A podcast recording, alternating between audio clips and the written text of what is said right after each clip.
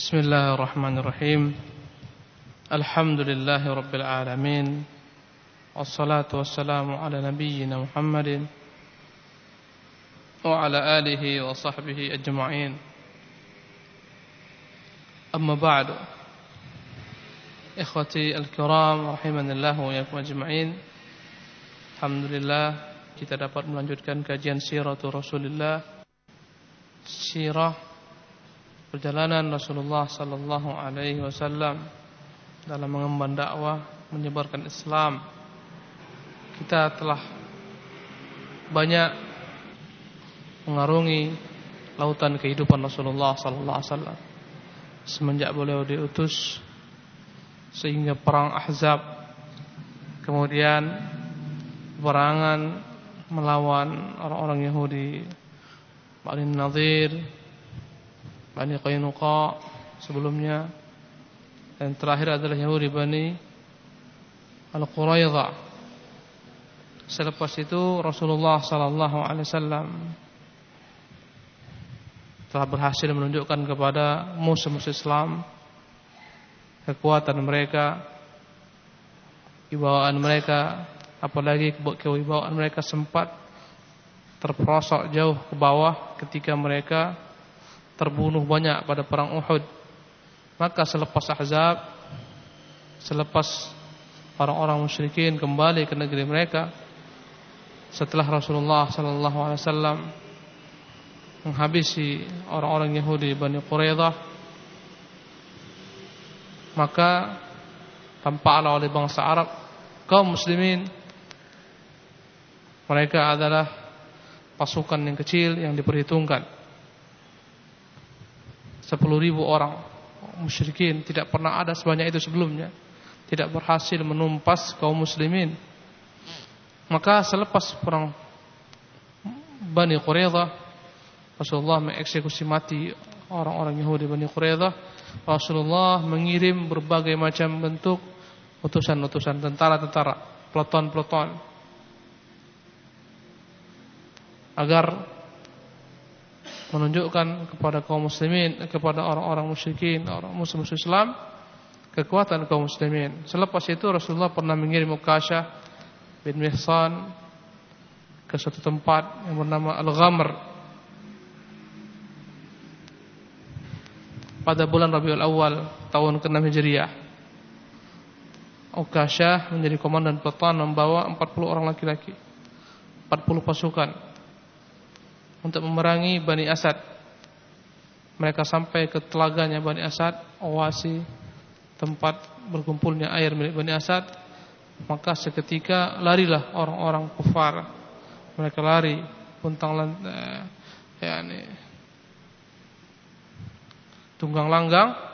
Kemudian kaum muslimin yang berjumlah 40 orang ini berhasil membawa 200 unta. Subhanallah ke Madinah yang ditinggalkan oleh musuh-musuh Islam.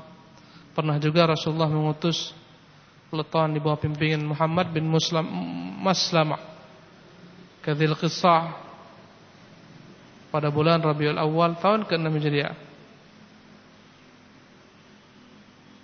Berarti sebelum diutusnya peleton di bawah pimpinan Ukasha, pasukan di bawah pimpinan Ukasha keluar Maslamah uh, Muhammad bin Maslamah dengan 10 orang pasukan saja. Kadzil Qissah kampungnya Bani Thalabah.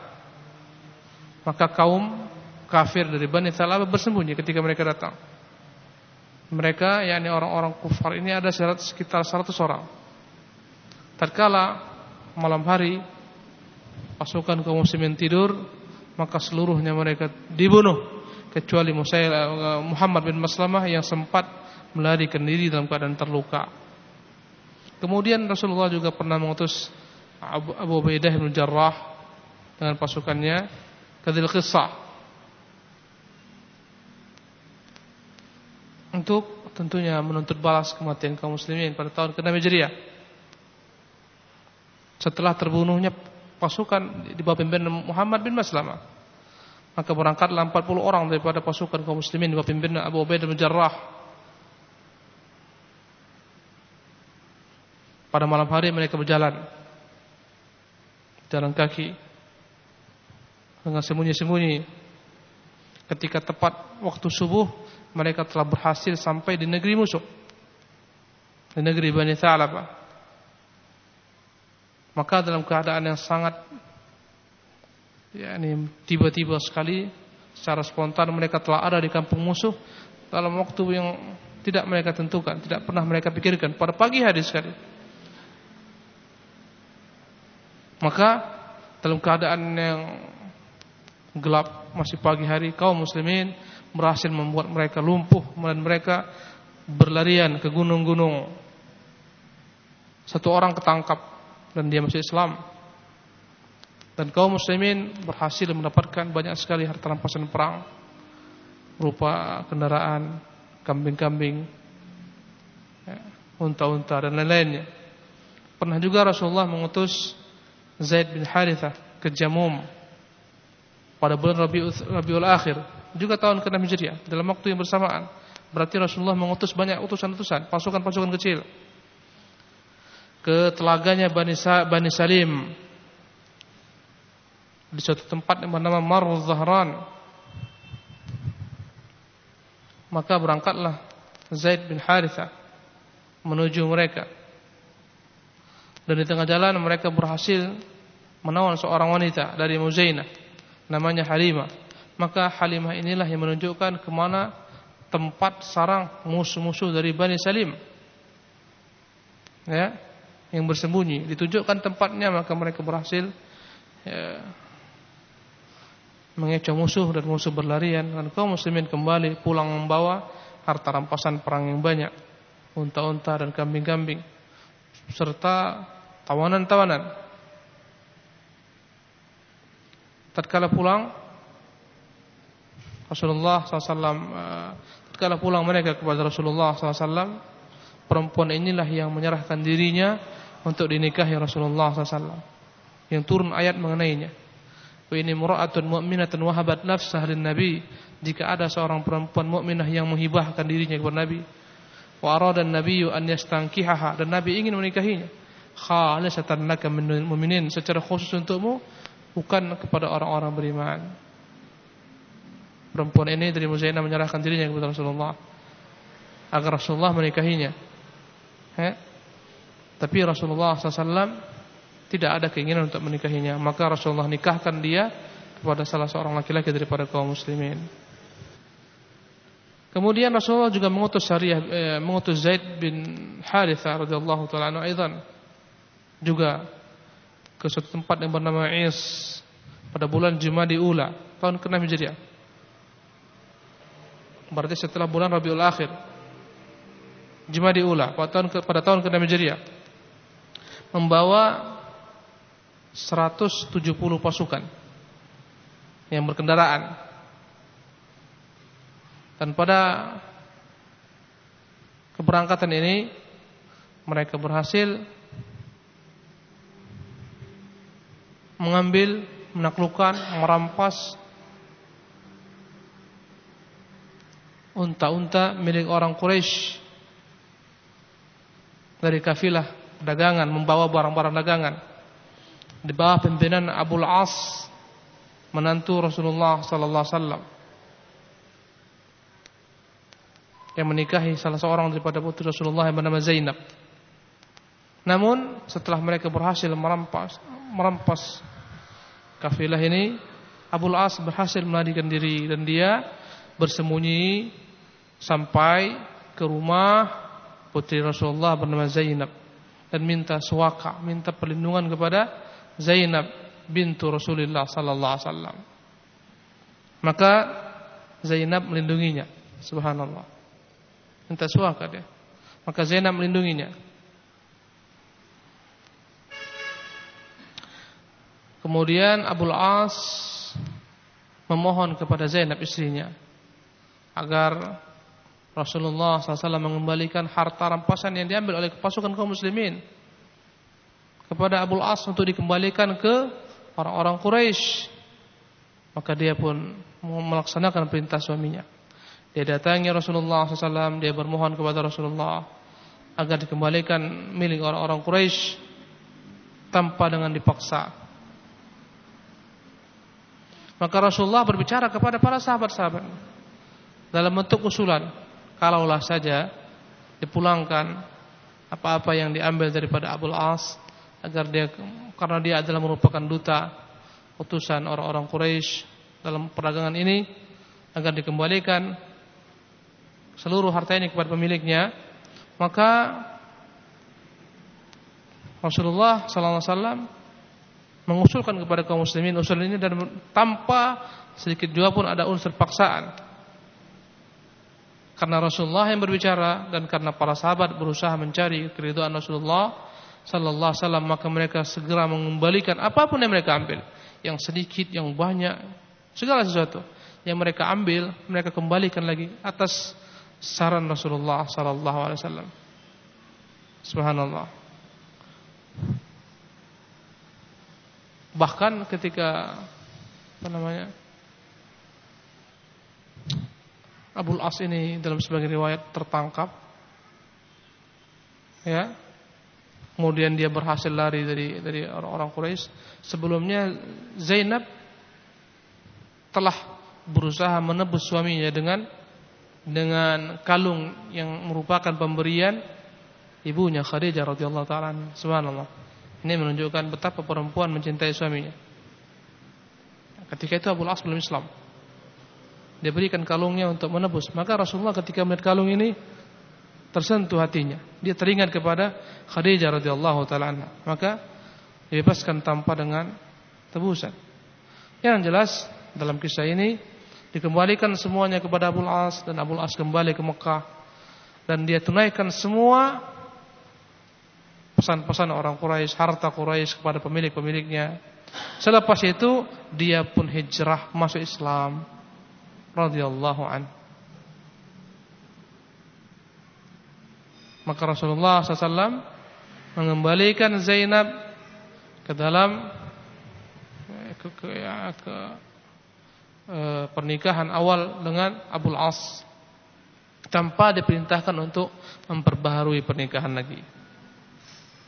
Kemudian ikhwan rahimanillahu wa iyyakum ajma'in.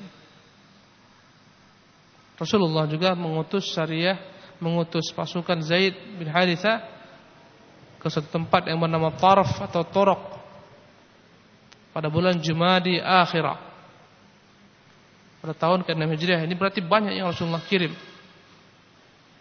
Keluarlah Zaid bin Haritha membawa 15 orang dari Bani Tha'labah ke tempat Bani Tha'labah. Maka berlarian orang-orang Bani Tha'labah.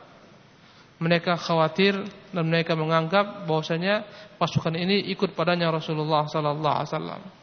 Maka mereka berlari dan kaum muslimin berhasil memperoleh daripada harta-harta mereka rampasan perang sebanyak 20 unta dan kaum muslimin meninggalkan Madinah selama 4 malam untuk mencapai Bani Thalabah dan pulang kembali.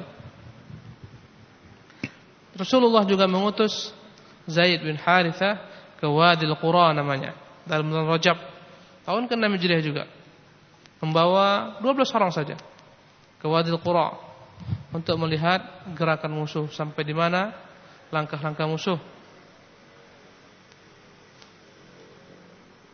Namun penduduk Wadil Qura dengan tiba-tiba menyerang mereka, mengepung mereka, ya, dan membunuh sembilan orang daripada mereka. Hanya tiga orang yang selamat. Antara Zaid bin Harithah. Subhanallah. Inilah dia resiko dalam berperang. Kalau kita tidak membunuh, maka kita dibunuh. Kemudian pernah juga Rasulullah SAW mengirimkan pasukan pada bulan Rajab tahun ke-8 eh, Hijriah. Yang jelas sebelum perang Hudaybiyah, sebelum terjadi perjanjian Hudaybiyah. Sebagaimana kata Jabir radhiyallahu taala anhu Rasulullah mengutus kami 300 orang di bawah pimpin Abu Ubaidah bin Jarrah untuk memata-matai orang-orang Quraisy memantau ternak-ternak milik orang Quraisy. Berkata ketika itu Jabir, maka kami dalam keadaan yang sangat kelaparan sekali. Apa pun yang bisa kami makan kami makan kata beliau. Tiap hari mereka sembelih unta-unta mereka, Tiga, tiga, tiga. Setelah itu Abu Ubaidah larang, jangan lagi sembelih. Kalau disembelih kita nggak pulang, nggak pulang kita ke Madinah. Maka ya mereka posisinya dekat tepi lautan. Allah Subhanahu dengan kemuliaannya memberikan kepada mereka hadiah berupa ikan paus yang terdampar terdampar ke pantai nggak bisa balik ke lautan dalam besar sekali bahasa Arabnya lanbar berkata Jabir maka kami berpesta pora makan ikan paus selama satu bulan penuh bahkan kami sempat subhanallah ini menunjukkan bahwasanya ikan paus itu boleh dimakan semua ikan yang dalam lautan itu boleh dimakan satu bulan mereka makan ikan paus bahkan mereka sempat menjemurnya mereka potong-potong mereka keringkan ya, mereka jadikan sebagai minyak dan seterusnya. Banyak mereka berbuat. Berkata Jabir sampai kami menjadi gemuk. Ya. Karena kami membaik sebelumnya mereka kelaparan. Bahkan Abu Beda sempat mengambil tulang rusuk milik ikan paus. Yang begitu besar. Ya, dibawa di atas unta yang terbesar. Kemudian pengendaranya yang paling tertinggi dan terbesar juga. Subhanallah. Mereka sampai ke Madinah dan mereka melaporkan kejadian tersebut kepada Rasulullah SAW. Bahkan Rasulullah meminta bagian daripada ikan tersebut dan mereka berikan kepada Rasulullah Sallallahu Alaihi Wasallam. Selanjutnya, ikhwani rahimakumullah, kita akan berbicara tentang peperangan yang penting untuk diketahui dalamnya banyak terkandung ibrah kesabaran Ummul Mukminin Aisyah radhiyallahu taala dan keluarganya. Bagaimana sikap orang-orang munafikin, sikap orang-orang beriman dalam menanggapi berita ya yang simpang siur, kabar burung yang disebutkan orang-orang munafik fitnah yang terjadi pada perangan Bani Mustaliq atau disebut dengan juga Ghazwatul Muraisi'. Ikhwani rahimakumullah. Sebenarnya peperangan ini, peperangan menaklukkan orang-orang Yahudi Bani Mustalik bukanlah merupakan peperangan besar sekali berazab ataupun Uhud ya, ataupun perang Badar, enggak. Dari sisi tinjauan yakni jumlah personal pasukan enggak banyak. Tapi dalam peperangan ini terjadi fitnah yang membuat goncang masyarakat kaum muslimin. Subhanallah. Dalam apa namanya sejarah perangan ini maka tersaringlah orang-orang munafikin daripada orang-orang mukminin kemudian turunlah hukum ta'zir had terhadap orang-orang yang memfitnah seorang wanita berzina dan seterusnya yang termaktub dalam Quran Al-Karim dalam surah An-Nur ya. kemudian ikhwan rahimakumullah dalam peperangan ini juga akan tampak bagaimana sikap kaum muslimin dalam menanggapinya. Akhlak mereka yang mulia, begitu sucinya jiwa mereka. Subhanallah. Kita akan berbicara terlebih dahulu tentang perangan ini, perangan Bani Mustaliq.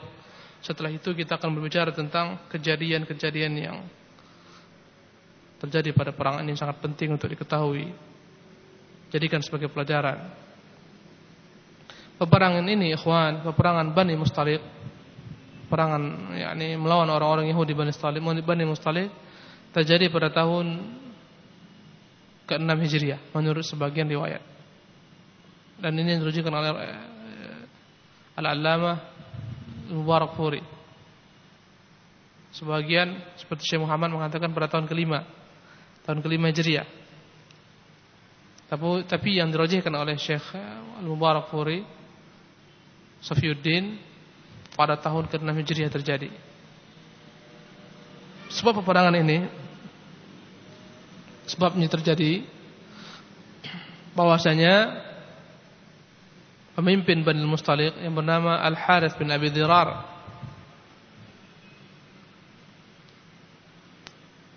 telah mengumpulkan pasukannya dan bangsa Arab yang mampu dia dia apa namanya bakar kebencian mereka yang dia galang menjadi sekutu-sekutunya untuk memerangi Rasulullah sallallahu alaihi wasallam.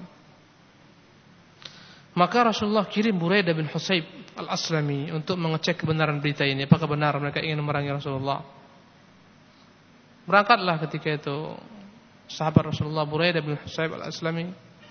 Kemudian dia melihat dan bertemu dengan Harith dan pasukannya. Al-Harith bin Abi Dirar.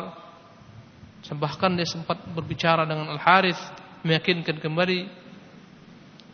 Dan ternyata benar mereka telah azam untuk memerangi Rasulullah sallallahu alaihi wasallam. Pulanglah sahabat Rasulullah yakni Buraid bin Husayb memberitakan apa yang didengar langsung dari musuh bahwasanya memang mereka benar-benar telah bersiap untuk memerangi kaum muslimin. Maka setelah Rasulullah mengecek kebenaran berita itu, dia kerahkan para sahabat-sahabat untuk menumpas mereka ini. Orang-orang yang memerangi Islam dan kaum muslimin. Maka mereka pun berangkat. Tepatnya pada malam kedua dari bulan Sya'ban tahun ke-6 Hijriah mau Ramadan Kemudian dalam perang ini ikut pula keluar bersama kaum muslimin sebagian orang-orang munafikin sebagai pengacau tentunya. Padahal sebelumnya mereka tidak pernah keluar. Tidak pernah keluar mereka sebelumnya. Dulu pada perang Uhud mereka mau keluar, tapi di tengah jalan kembali 300 orang kembali. Maka dalam perangan ini berangkatlah kaum muslimin diikuti oleh sebagian daripada kaum munafikin. Maka Rasulullah tempatkan menjadi pemimpin salat di kota Madinah Zaid bin Harithah dan sebagian riwayat mengatakan Abu Dhar. Yang lain mengatakan Samila bin Abdullah Al-Laythi yang jelas Rasulullah SAW telah tetapkan sahabatnya yang menggantikan beliau di Madinah. Berangkatlah Rasulullah SAW. Dan ternyata sebelum ini Al-Harith bin Dirar, pimpinan Bani Mustalik telah mengirim mata-mata ke Madinah yang sempat masuk ke Madinah mencari berita daripada kaum muslimin tentang kekuatan kaum muslimin. Namun dia ketangkap dan dibunuh kaum muslimin. Inilah balasan kepada mata-mata dibunuh oleh kaum muslimin. Ketika sampai ke telinga Al-Harith bahwasanya mata-matanya terbunuh dan telah sampai kepada dia berita Rasulullah berjang, sedang berjalan menuju mereka maka muncullah rasa takut yang dalam dalam hati Al-Harith bin Dirar bahkan mereka pun bercerai-berai bangsa Arab yang dia galang kembali ke negerinya, ke tempatnya, ke daerahnya masing-masing. Tinggallah orang-orang Yahudi Bani Mustalik. Sampai Rasulullah ke Muraisi' Muraisi' ini telaganya Bani Mustalik ya, yang tempatnya di sisi Qadid dekat pantai maka sampainya di air ini bersiap-siap Rasulullah SAW memerangi Bani Mustalik. Dia bariskan para sahabat. Dia bagi-bagi tugas. Dia bagi-bagi tempat. Orang-orang Ansar di bawah pimpinan Sa'ad bin Ubadah. Orang-orang Muhajirin di bawah pimpinan Abu Bakar Siddiq radhiyallahu taala Maka peperangan pun dimulai dengan saling lempar melempar panah setelah itu usai maka Rasulullah perintahkan kaum muslimin untuk menyerang mereka dengan segala dengan satu komando. Kemudian peperangan terjadi dan kemenangan di tangan kaum muslimin. Berlarian orang-orang musyrikin dan mereka kalah. Terbunuh beberapa orang daripada mereka. Kemudian tertawan sebagian daripada mereka. Dan Rasulullah SAW berhasil menawan banyak daripada perempuan-perempuan mereka. binatang ternak mereka, kambing-kambing mereka, unta mereka.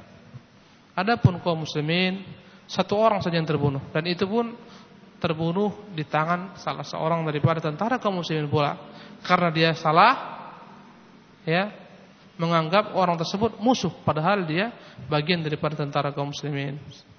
Satu saja yang terbunuh.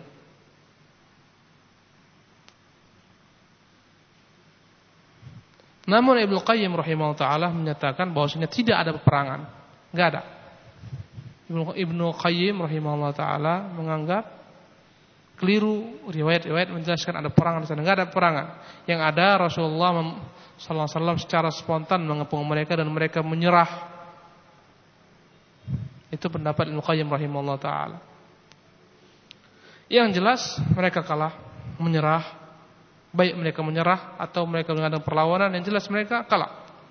Kemudian ditawanlah yang ditawan dan di antara sebagian daripada wanita yang tertawan terdapat seorang yang kelak menjadi istri Rasulullah bernama Juwairiyah bintul Harith, anak kepala suku. Subhanallah. Bapaknya terbunuh. Dalam kafir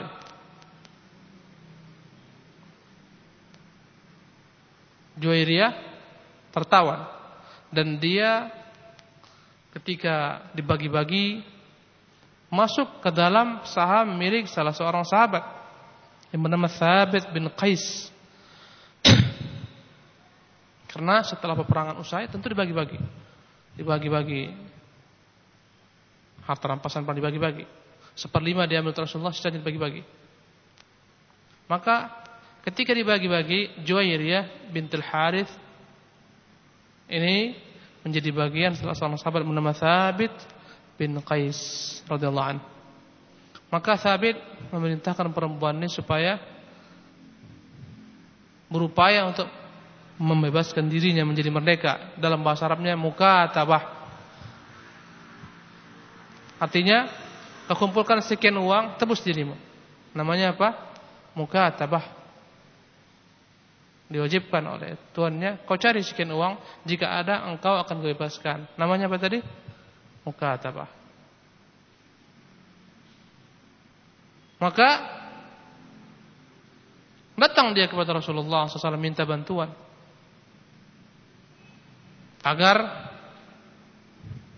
memberikan kepada dia sejumlah uang agar dia terbebas menjadi merdeka. Apalagi dia adalah putri kepala suku. putri daripada Al-Harith bin Dirar. Maka kata Rasulullah, maukah engkau lebih daripada apa yang kau minta? Apa itu? Ya Rasulullah. Kata beliau sallallahu alaihi wasallam, engkau bebaskan, setelah itu engkau kunikahi. Maka akhirnya Rasulullah SAW menikahi Juwairiyah radhiyallahu taala anha ardhaha karena pernikahan ini Rasulullah SAW ya karena pernikahan ini maka kaum muslimin merasa turut bergembira dengan pernikahan Rasulullah dengan Juwairiyah. Mereka pun membebaskan 100 keluarga daripada Bani Mustariq sebagai tanda sukacita mereka dengan pernikahan Rasulullah. 100 keluarga daripada yakni Bani Mustaliq dibebaskan oleh kaum muslimin. Semuanya mereka dibebaskan. Mereka berkata ini yang terbebaskan semua adalah merupakan ini semuanya kerabat-kerabat dari istri Rasulullah. Maka mereka bebaskan dalam rangka mencari ridha Rasulullah sallallahu alaihi wasallam.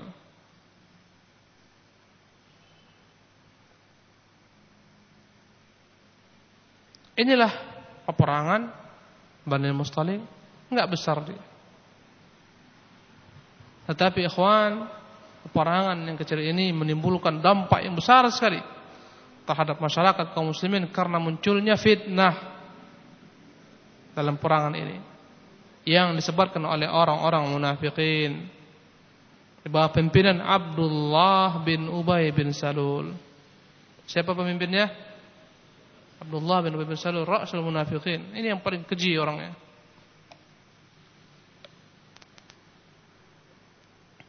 Kita telah jelaskan bagaimana kebencian Abdullah bin Ubay kepada Islam secara khusus kepada Rasulullah SAW. Dulu kala kita telah jelaskan orang-orang Aus Khazraj telah sepakat mereka akan mengangkat Abdullah bin Ubay sebagai pimpinan mereka. Peperangan yang bertahun-tahun mereka ciptakan antara Aus Khazraj ya. Sebelum Islam datang, mereka sepakat agar mereka bersatu dan menjadi raja mereka Abdullah bin Ubay bin Salul. Mereka telah sepakat untuk menyiapkan mahkota yang akan diletakkan di atas kepala Abdullah bin Ubay bin Salul sebagai raja mereka.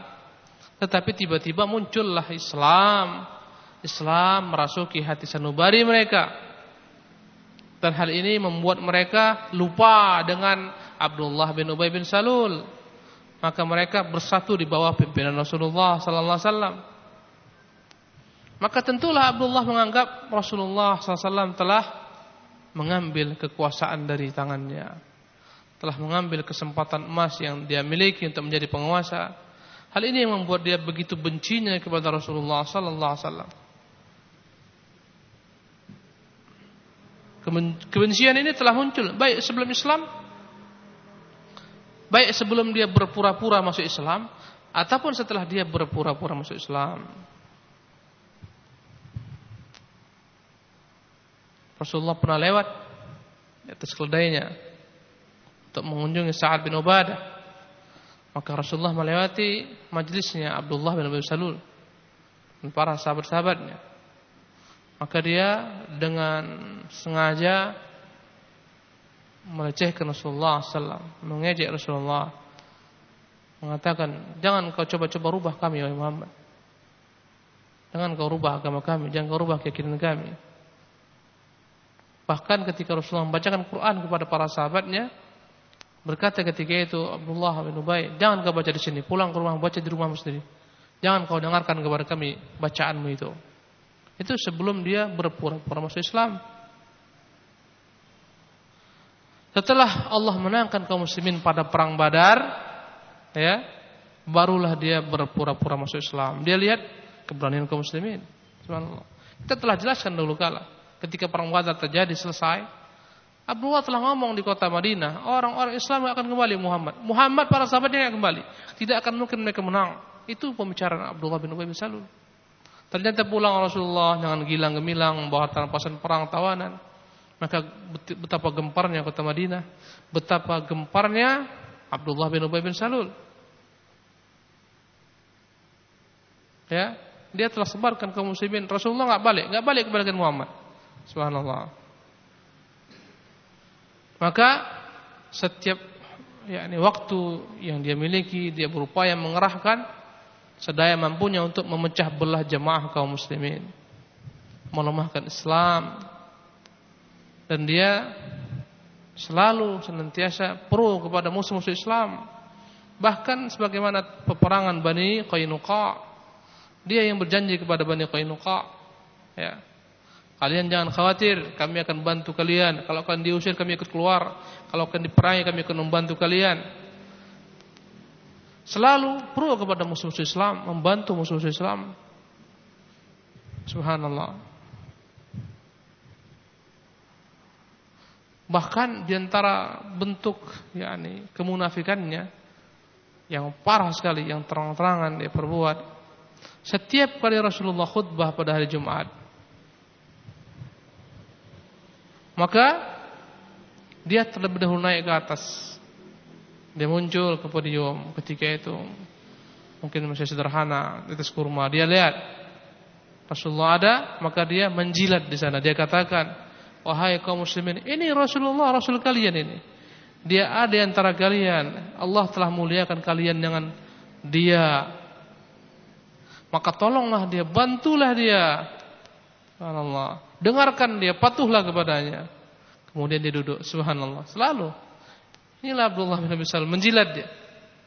Makanya turun dalam surah Al-Munafiqin, "Wa idza ja'aka al-munafiquna qalu" Jika datang kepadamu orang-orang munafik yang berkata, "Nashhadu innaka la Rasulullah." kami bersaksi engkau adalah merupakan Rasulullah. Wallahu ya'lamu innaka la rasuluh. Padahal Allah tahu engkau benar-benar rasulnya. Wallahu ya'lamu innaka la rasuluh. Wallahu yashhadu innal munafiqina lakadzibun. Padahal Allah bersaksi sesungguhnya orang-orang munafikin adalah orang-orang pendusta. Bayangkan itu. Begitu parahnya cari mukanya. Kalau Rasulullah mau khutbah Jumat, dia naik lebih dahulu. Kaum muslimin, ini Rasul kalian ini. Allah muliakan kalian dengan dia. Allah bantu kalian dengannya. Bantulah dia, dengarkan, patuhi. Kemudian dia penduduk. Barulah Rasulullah setelah itu berdiri khutbah. Subhanallah. Kemudian, setelah perang Uhud, usai, kaum muslimin banyak terbunuh. Apalagi Abdullah telah membuat kekacauan. Seribu orang kaum muslimin berangkat melawan tiga ribu orang-orang kafir Quraisy di tengah jalan Abdullah buat kekacauan, dia ajak pulang 300 orang dari golongan munafik pulang. Subhanallah. Tinggal subhanallah 700 kaum muslimin melawan 3000 orang-orang kafir. Ini gara-gara perbuatan Abdullah bin Ubay bin Salul. Selepas Uhud usai, kemudian Rasulullah kembali naik ke atas mimbar, subhanallah dengan tanpa dosa kembali dia naik ke atas mimbar pula sebelum Rasulullah naik. Kemudian berkata sebagaimana yang pertama wahai kaum muslimin inilah rasul kalian. Bantulah dia tolong dia patuhi dia. Begitu marahnya kaum muslimin melihat wajahnya. Sehingga bangun salah seorang muslimin. Menarik bajunya dengan keras. Ditarik kerahnya ditarik Kemudian disuruh duduklah engkau musuh Allah. Engkau tidak layak ngomong seperti itu. Engkau telah berbuat kekacauan. Engkau telah memecah belah jemaah kaum muslimin. Kemudian dia pun dengan tergopoh-gopoh keluar melangkahi orang-orang yang sedang duduk untuk mendengarkan khutbah Jumat. Dan dia berkata, "Wallahi laka annama qultu bajara an qumtu ash ashuddu amrah." Demi Allah aku kira aku bisa mengkuatkan urusannya urusan Muhammad. Tetapi kemudian dia di, disemperi oleh salah seorang daripada golongan Ansar yang berkata engkaulah yang celaka terkutuklah engkau. Bertobatlah engkau pulang sana. Minta kepada Rasulullah SAW agar Rasulullah minta kepada Allah mengampunimu. Apa kata Abdullah bin bin Salul? Wallahi ma abtaghi an yastaghfir demi Allah aku tidak butuh dia minta kepada Allah ampunan untukku subhanallah. Makanya turun ayat dalam surah al-munafiqin wa idza qila lahum ta'alu yastaghfir lakum rasulullah. Jika dikatakan kepada mereka mari mintalah kepada Rasulullah agar Rasulullah berdoa kepada Allah untuk mengampuni kalian. Ta'alu yastaghfir lakum rasulullah. Wa ru'usahum wa ra'aitahum yasuddunahum mustakbirun mereka palingkan leher mereka ke belakang, mereka segera berjalan berpaling dan mereka dalam keadaan sombong. Inilah orang-orang munafikin. Apa kata dia? Aku nggak butuh. Muhammad minta-minta ampun kepada Tuhan dia nggak butuh aku. Subhanallah. Menunjukkan kekufurannya. Apalagi dia punya hubungan dengan Bani Nadir, orang-orang Yahudi Bani Nadir yang senantiasa dia menyusun siasat untuk memerangi kaum muslimin ya, dalam peperangan Bani Nadir yang mereka dikepung dan seterusnya. Dalam perang Ahzab juga dia berperan sekali. Ya. Dia yang telah membuat berbagai macam bentuk provokasi di antara kaum muslimin. Ya, perang Ahzab 10 ribu orang melawan 3 ribu pasukan kaum muslimin. Mereka kelaparan yang bersangatan kedinginan selalu terus menerus Abdullah bin Ubay menyebarkan provokasi melemahkan kaum muslimin. Muhammad berjanji kepada kalian akan memiliki istana Romawi, istana Persia, padahal kalian sekarang buang air saja dalam keadaan ketakutan. Berbagai macam bentuk provokasi disebarkan, isu-isu. Apa katanya? Ma wa rasulillah. Tidak adalah janji-janji Allah dan Rasulnya kecuali hanyalah tipu daya saja. Enggak ada itu kemenangan. Bagaimana akan menang 3000 orang melawan 10000 orang? Itu hanya omong kosong belaka Muhammad. Bahkan dia katakan Allah Muhammad itu hanya omong kosong aja nggak ada itu. Subhanallah. Inilah perkataan orang-orang munafikun.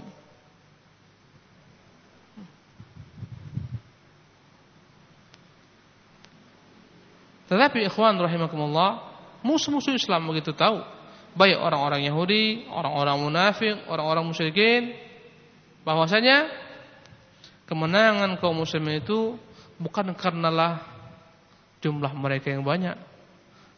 Bukan karena persenjataan mereka yang canggih, bukan. Subhanallah. Tahu mereka. Bukan karena jumlah, ya, bilangan pasukan, tentara mereka, persenjataan mereka lengkap melebihi milik musuh. Tapi yang membuat mereka menang adalah jiwa mereka, akhlak mereka, kepribadian mereka. Subhanallah, kemuliaan jiwa mereka berkat agama Islam ini. Keberanian mereka untuk menjunjung tinggi agama ini, mengorbankan darah dan harta mereka untuk Islam. Dan tentunya ini semua berpangkal daripada pendidikan Muhammad Rasulullah sallallahu alaihi wasallam. Beliaulah yang mengajarkan kepada para sahabat seluruh ini kemuliaan Islam, keberanian, akhlak yang terpuji. Ikhwani rahimakumullah karena itulah bertahun-tahun, lima tahun lebih. Musuh-musuh Islam nggak pernah berhasil menghabisi mereka, nggak pernah. Karena itulah mereka mencari jalan-jalan lain untuk menghancurkan kaum muslimin. Maka mereka melihat berbagai celah untuk menghancurkan kaum muslimin. Jika tidak mampu dengan peperangan, tentunya dengan provokasi, adu domba. Ya. Tentunya tujuan mereka yang paling pertama adalah menghancurkan sosok pribadi Rasulullah sallallahu alaihi wasallam di antara para sahabat-sahabat beliau. Kalau Rasulullah berhasil mereka jatuhkan, maka hancur Islam.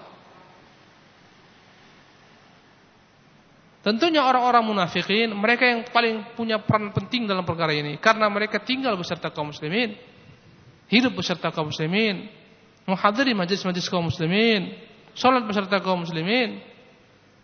Mereka tinggal di kota Madinah. Mereka berhubungan dengan kaum muslimin. Tahu apa yang terjadi dengan kaum muslimin. Maka orang-orang munafikin selalu mencari-cari celah untuk menjatuhkan subhanallah derajat Rasulullah SAW di hadapan para sahabat-sahabatnya. Allah Akbar. Banyak sekali cara-cara mereka untuk menghancurkan Islam. Dengan pasukan gak mampu, mereka mencari celah dari sosok kepribadian Rasulullah SAW. Telah tampak perkara yang saya sebutkan di atas itu setelah perang Ahzab ketika Rasulullah sallallahu alaihi wasallam menikahi Ummul Mukminin Zainab bintu Jahash setelah perang Ahzab tepatnya setelah diceraikan oleh Zaid bin Harithah adalah kebiasaan bangsa Arab mereka menganggap anak yang diangkat itu sebagai anak kandung. Maka mereka menganggap haram hukumnya menikahi istri yang diceraikan oleh anak angkat itu kebiasaan mereka haram besar maka tatkala Rasulullah menikahi Zainab, bekas istri anak anak angkatnya yang bernama Zaid bin Haritha, gemparlah orang-orang munafikin. Mereka sebarkan hal ini di antara kaum muslimin.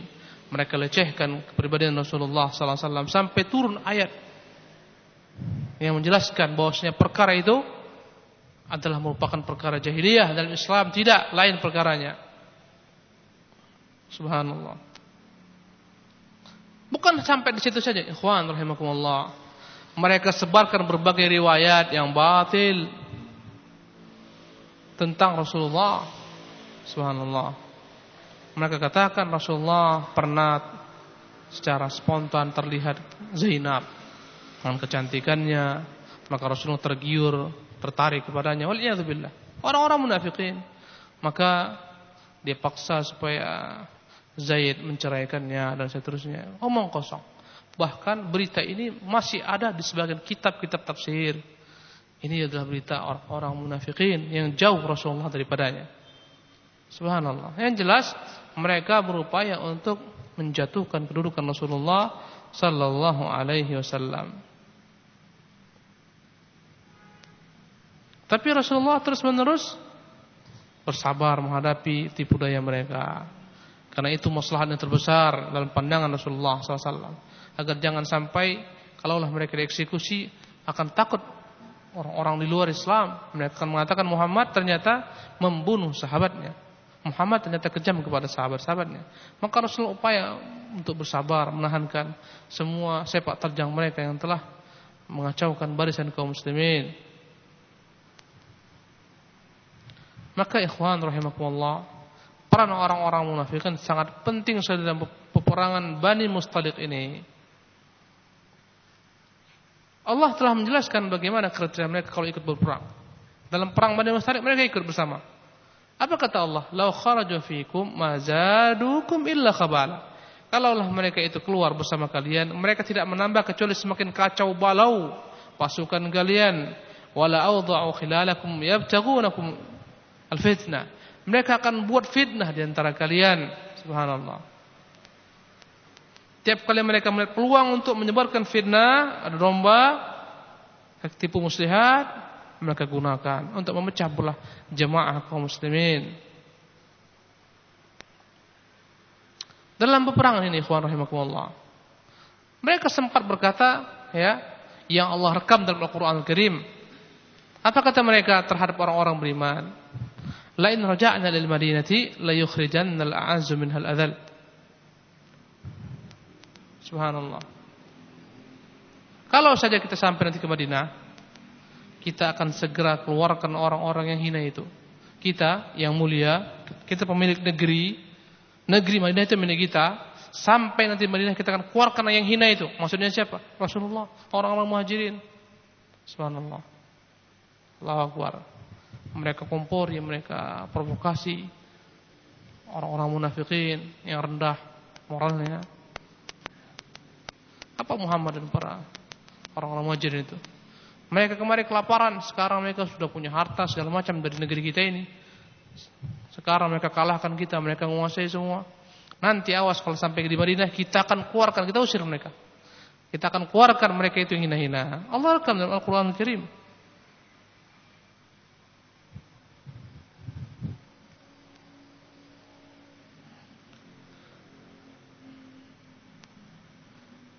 Kemudian ikhwan rahimakumullah Sempat juga mereka berupaya untuk kembali menghidupkan rasa fanatisme kesukuan untuk mem, apa namanya mengadu domba kaum muslimin.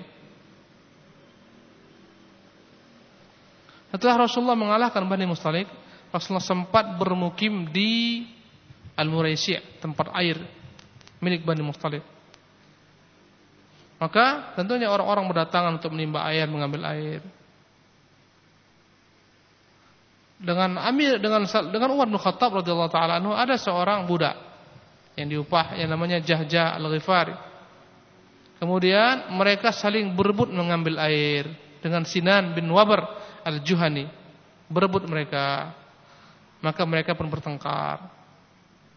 Berteriaklah ketika itu orang Ansar dari suku Juhaina. Dia katakan, "Ya ma'syarul Ansar, Wahai orang-orang Ansar, bantu aku ini udah nggak benar orang ini. Berteriak pula Jahjah. Dia katakan, "Ya ma'syal muhajirin, wahai orang-orang muhajirin." Subhanallah. Maka berkata Rasulullah SAW, "Abida' wal jahiliyati wa ana baina adhhurikum." Apakah kalian ingin kembali mengembalikan masa-masa lama kalian kepada masa jahiliyah? Ta'asub fanatik kepada suku, sementara aku ada di tengah-tengah kalian Da'uha fa innaha muntina. Tinggalkan itu semua. Fanatik suku itu adalah merupakan perkara jahiliyah yang busuk kata Rasulullah sallallahu alaihi wasallam. Tinggalkan dia, dia busuk. Maka ketika berita ini sampai ke Abdullah bin Ubay bin Salul, dia marah. Subhanallah. Apalagi di situ ada sebagian daripada pengikut-pengikut Abdullah bin Salul dari golongan orang-orang ahli Madinah tentunya. Antaranya ada Zaid bin Arqam. Ya, yang ketiga itu adalah merupakan seorang pemuda yang masih belia sekali, Zaid bin Arqam. Berkata ketika itu Abdullah, "Awa qad fa'aluha?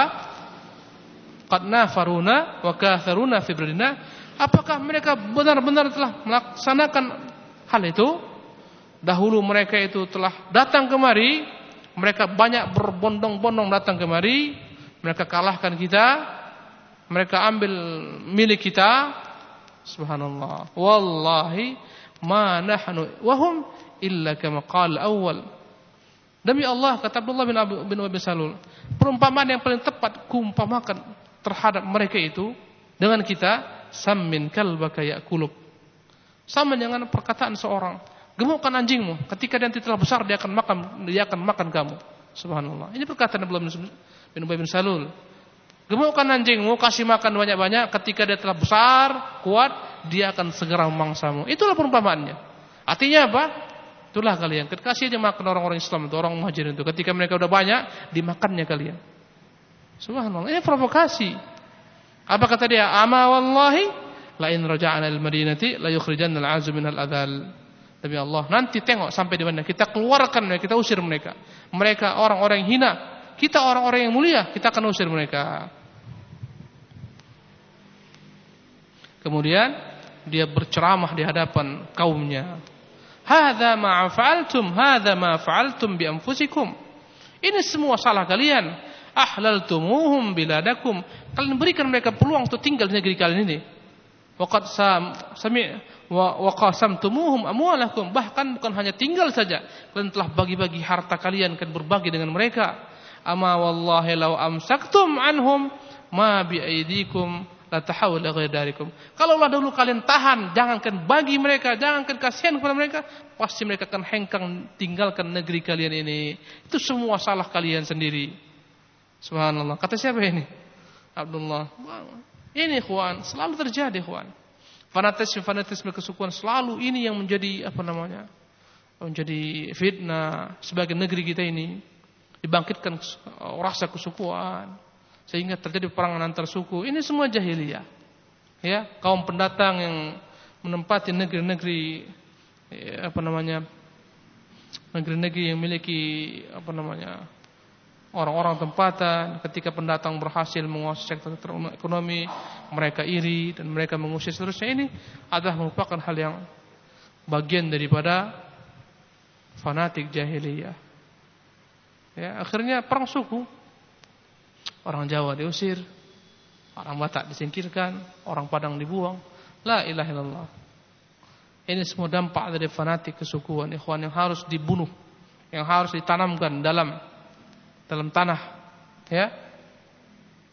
Kalau enggak hancur kaum muslimin gara-gara suku. Enggak ada suku-suku ikhwan. Jahiliyah semua itu. Yang bergantung dengan sukunya, komunitasnya itu jahiliyah semuanya. Maka di antara orang Ansar ada Zaid bin Arqam. Segera memberitahukan ini kepada Rasulullah SAW. Dia beritahukan kepada pamannya terlebih dahulu. Maka sampailah berita ini kepada Umar. Berkata Umar radhiyallahu taala anhu, "Mur Abbad bin Bishr falyuqatilhu." Kata Umar, "Udah, suruh aja." Sahabat bin Bishr biar dipenggal kepala Abdullah bin Ubay itu. Faqala berkata Rasulullah, "Fa kaifa ya Umaru idza tahaddatsa an-nasu anna Muhammadan yaqtul ashabah?" Bagaimana pandangan Umar jika orang-orang berbicara Muhammad sekarang sahabat pun dia bunuh, sahabatnya sendiri dia bunuh. La walakin i'dzan birrahil tidak. Tapi katakan semuanya siap-siap kita akan berangkat tinggalkan tempat ini pulang ke Madinah. Subhanallah. Masya Allah, Rasulullah bersabar. Kenapa? Rasulullah tahu kalau ini dibunuh muncul fitnah lebih besar daripada itu. Dia punya pengaruh di kaumnya. Dari sisi apa intren sendiri akan kacau balau karena masih banyak sekali kaum yang simpati kepadanya. Kemudian dari sisi luar, ekstren, eksternal, faktor eksternal, apa kata-kata orang-orang kafir? Ternyata Muhammad sahabatnya pun dia bunuh. Maka Rasulullah katakan jangan segera sudah diperintahkan untuk seluruhnya bersiap-siap kita akan kembali tinggalkan tempat ini menuju Madinah. Padahal itu adalah merupakan waktu yang Rasulullah nggak biasa berpergian pada waktu tersebut. Ya, Rasulullah biasanya tunggu waktu yang pas baru berangkat. Tapi kata Rasulullah sekarang siap-siap semua pulang. Untuk apa? Agar kaum muslimin melupakan segala macam bentuk apa namanya eh, peristiwa-peristiwa yang mengguncang mereka Agar lupa semua. Orang kalau dia lupa itu. Maka disuruh semua, ayo jalan, siap-siap, jalan semua. Tinggalkan tempat ini. Supaya mereka melupakan apa namanya? kejadian-kejadian yang baru terjadi. Ini ini merupakan teori Rasulullah itu, ya. Kalau antum ingin supaya orang enggak apa apa namanya kacau balau, buat mereka sibuk dengan suatu perkara yang lebih besar pada itu, buat mereka sibuk. Sekarang ini banyak sekali kacauan karena mereka itu nganggur. Kalau mereka sibuk nggak sempat mereka berpikir untuk membuat kekacauan. Jangan ciptakan pengangguran. Ya, yang ngaco itu orang-orang nganggur itu orang sibuk nggak sempat dia memikirkan untuk ngaco-ngaco orang. Ya, Subhanallah. Kemudian bersiap-siaplah kaum muslimin. Berjumpa Rasulullah dengan Usaid bin Hudair, pemimpin kaum Ansar di antara pemimpin kaum Ansar. Kemudian dia memberikan kepada Nabi salam dan bertanya, "Ya Rasulullah, kenapa Anda bergerak membawa pasukan pada saat-saat seperti ini yang enggak tepat kita bergerak?" Berkata Rasulullah, "Awama balaghaka ma qala sahibukum?" Tidakkah kau dengar apa yang dikatakan itu orang-orang kalian itu? Maksudnya apa? Abdullah bin Ubay bin Salul. Faqala berkata ketika itu Usaid bin Hudair, "Wa ma qala?" Apa rupanya yang telah dikatakan ya Rasulullah? Qala za'ama annahu in raja ila madinati la yukhrijanna al-'azzu min hadzal. Itu orang kalian itu menganggap kalau anda kata dia telah sampai ke Madinah, dia akan keluarkan semua orang-orang hina dan dialah orang-orang yang mulia. Qal fa anta ya Rasulullah tukhrijuhu minha in syi'ta. Berkata Usaid, ya Rasulullah, engkau engkau yang memiliki wewenang jika engkau mau engkau bisa mengeluarkan dari Madinah. Huwa wallahi ladzalilun wa antal aziz. Demi Allah dia itu yang hina, engkau yang mulia ya Rasulullah. Kemudian berkata Usaid, ya Rasulullah, urfuq bih, wahai Rasulullah. Berlemah lembut dengannya. Fa wallahi laqad ja'ana Allah bik. Demi Allah, Allah telah membawa engkau kepada kami. Wa inna qaumahu layunadzimuna lahul kharza liyutawwijuh. Padahal sebelumnya Rasulullah sebelum engkau datang kemari, kaumnya telah menyiapkan untuk dia mahkota agar dikenakan atas kepalanya. Fa inni fa innahu yara annaka istalabtahu mulka. Sekarang dia menganggap engkau telah mengambil mahkota tersebut dari tangannya. Subhanallah. Kemudian Rasulullah pun berjalan seharian penuh, enggak ada berhenti sampai sore supaya mereka lupa semua. Ini yang buat ini kalau kira-kira orang udah mulai-mulai banyak masalah buat mereka sibuk. Entah suruh kerja bakti, entah suruh jalan, entah apa salah lah. Enggak ada berhenti sepanjang harian, seharian penuh mereka berjalan sampai sore, sampai malam, sampai pagi lagi. Ya, subhanallah. Sampai-sampai mereka merasa kepanasan dengan terik matahari. Kemudian mereka terus berjalan, berjalan